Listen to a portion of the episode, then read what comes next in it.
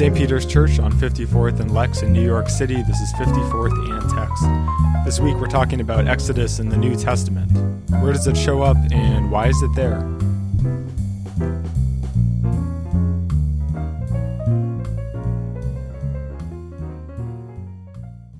If you ever read the Bible with a study Bible or an annotated Bible, you'll probably get footnotes that tell you important historical notes, theological ideas, and references to other biblical texts.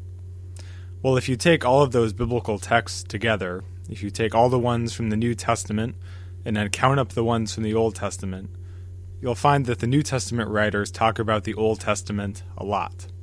And if you rank all those books, here's what you get. The most common book is Isaiah, with some 400 references in the New Testament. Number two is the Psalms, with 370. And coming in at number three is Exodus, with a little over 200. So, how does Exodus show up? And perhaps more importantly, why does it show up so often? To start, let's look at the Gospel of Matthew.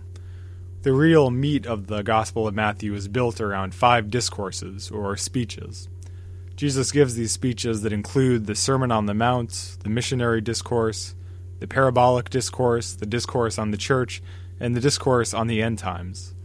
And those five discourses reflect the Torah, which is traditionally ascribed to Moses. The fact that Jesus gives five major teachings in Matthew's Gospel is supposed to raise ideas that Jesus is like Moses, and that he teaches and leads with authority. Matthew plays a lot with comparisons between Moses and Jesus, about how Moses and Jesus are alike or not alike. The most obvious way that Matthew does this is by Jesus taking the law from Exodus and taking it to a new level. So, as an example here, let's look at Matthew 19. This is the story of a man who comes to be a disciple of Jesus. And he comes to Jesus and asks Jesus what he needs to do. And Jesus lists off some of the Ten Commandments. And the man says that he does all of those. And so Jesus says that if he can do all of those, then he should sell everything he owns and give the money to the poor. And then the man leaves. What Matthew does in his gospel isn't just taking the ideas about the law from Exodus, it's following the trajectory of the law and taking it to its logical conclusion. So, not only should you not steal your neighbor's goods or covet them, but you should sell your own goods for the benefit of your neighbor. It takes the law and the commandments and, in some ways, makes them virtually impossible. Jesus is like Moses in that he teaches and gives law, but it's a new law and that it doesn't just list prohibitions but gets to the real heart or scope of the matter. Matthew also uses Exodus images not only to draw comparisons between Jesus and Moses, but also between Jesus and Israel. In Matthew's telling of Jesus' birth, Jesus' family has to escape to Egypt to get away from King Herod, who's killing children. So, two big connections to Exodus here. First, by killing male children, Matthew presents King Herod as a kind of modern day Pharaoh. Second, Jesus has to come back out of Egypt. This coming out of Egypt is reminiscent of the prophet Hosea, who emphasized Israel's self understanding as being called out of Egypt. In Jesus being called out of Egypt, Matthew makes Jesus not just Moses, but into a new Israel. So let's move from Matthew into the Gospel of John. Whereas Matthew builds his theology around five main discourses, John builds his around signs. Jesus performs a miracle, or as John calls it, a sign. And then there's a teaching and an I am saying. And some of these I am sayings play off ideas from Exodus. So, for example, in John 6, Jesus calls himself the bread of life. And what's important about the bread of life is that you only have to eat it once. Come and never be hungry. Part of what John is doing here is playing off the idea of manna from heaven from Exodus 16. Jesus is like manna in that he fulfills your hunger, but instead of going out every day, Jesus fills you forever. For another example, in John 7, Jesus says, Let anyone who is thirsty come to me, and let the one who believes in me drink. The move here is from manna from heaven to water from the rock. Jesus presents himself as the water that satisfies forever the true rock, so to speak. For another example, in John 8, Jesus talks about himself as the light of the world, and says that all who follow him will never walk in darkness. The parallel here is from Exodus 13, in which God leads the Israelites through the desert as a pillar of fire. According to John, Jesus isn't just the light of Israel, Jesus is the light of the whole world. It's a broadening and deepening of the scope of the Exodus motif. The clearest example of this broadening and deepening comes in John 8, when Jesus tells the disciples that they will be free if they remain in truth.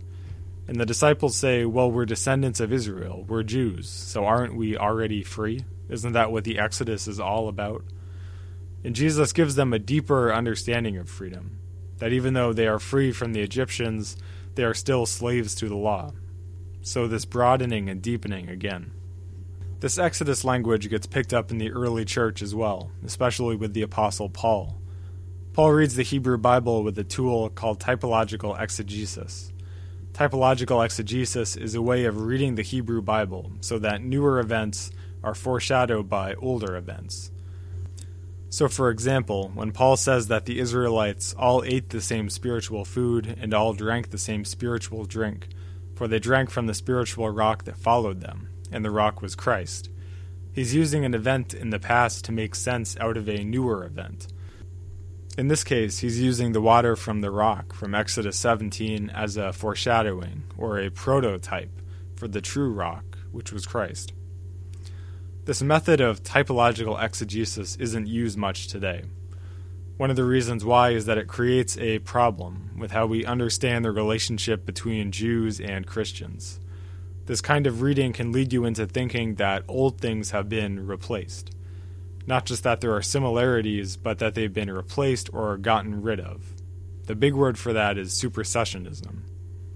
As Christians, we understand the promises of God as permanent, as always ongoing. The promises of God are never replaced or lessened, they are always in effect. So, why is all of this important? Well, if you've listened to any of our other episodes, you've noticed a common theme, which is how Exodus has formed Jewish identity. And by reading through the New Testament, we can see ways in which the Exodus has been formative for Christians. One of the challenges for the gospel writers was how to write about Jesus, how to communicate ideas about Jesus to other people. And one thing they did was they used language and stories and images that people already knew which is exactly why, if we want to understand what the Gospels are trying to tell us about Jesus, we need to understand what they thought about Exodus, about what Exodus teaches us about humanity, about freedom, and about God.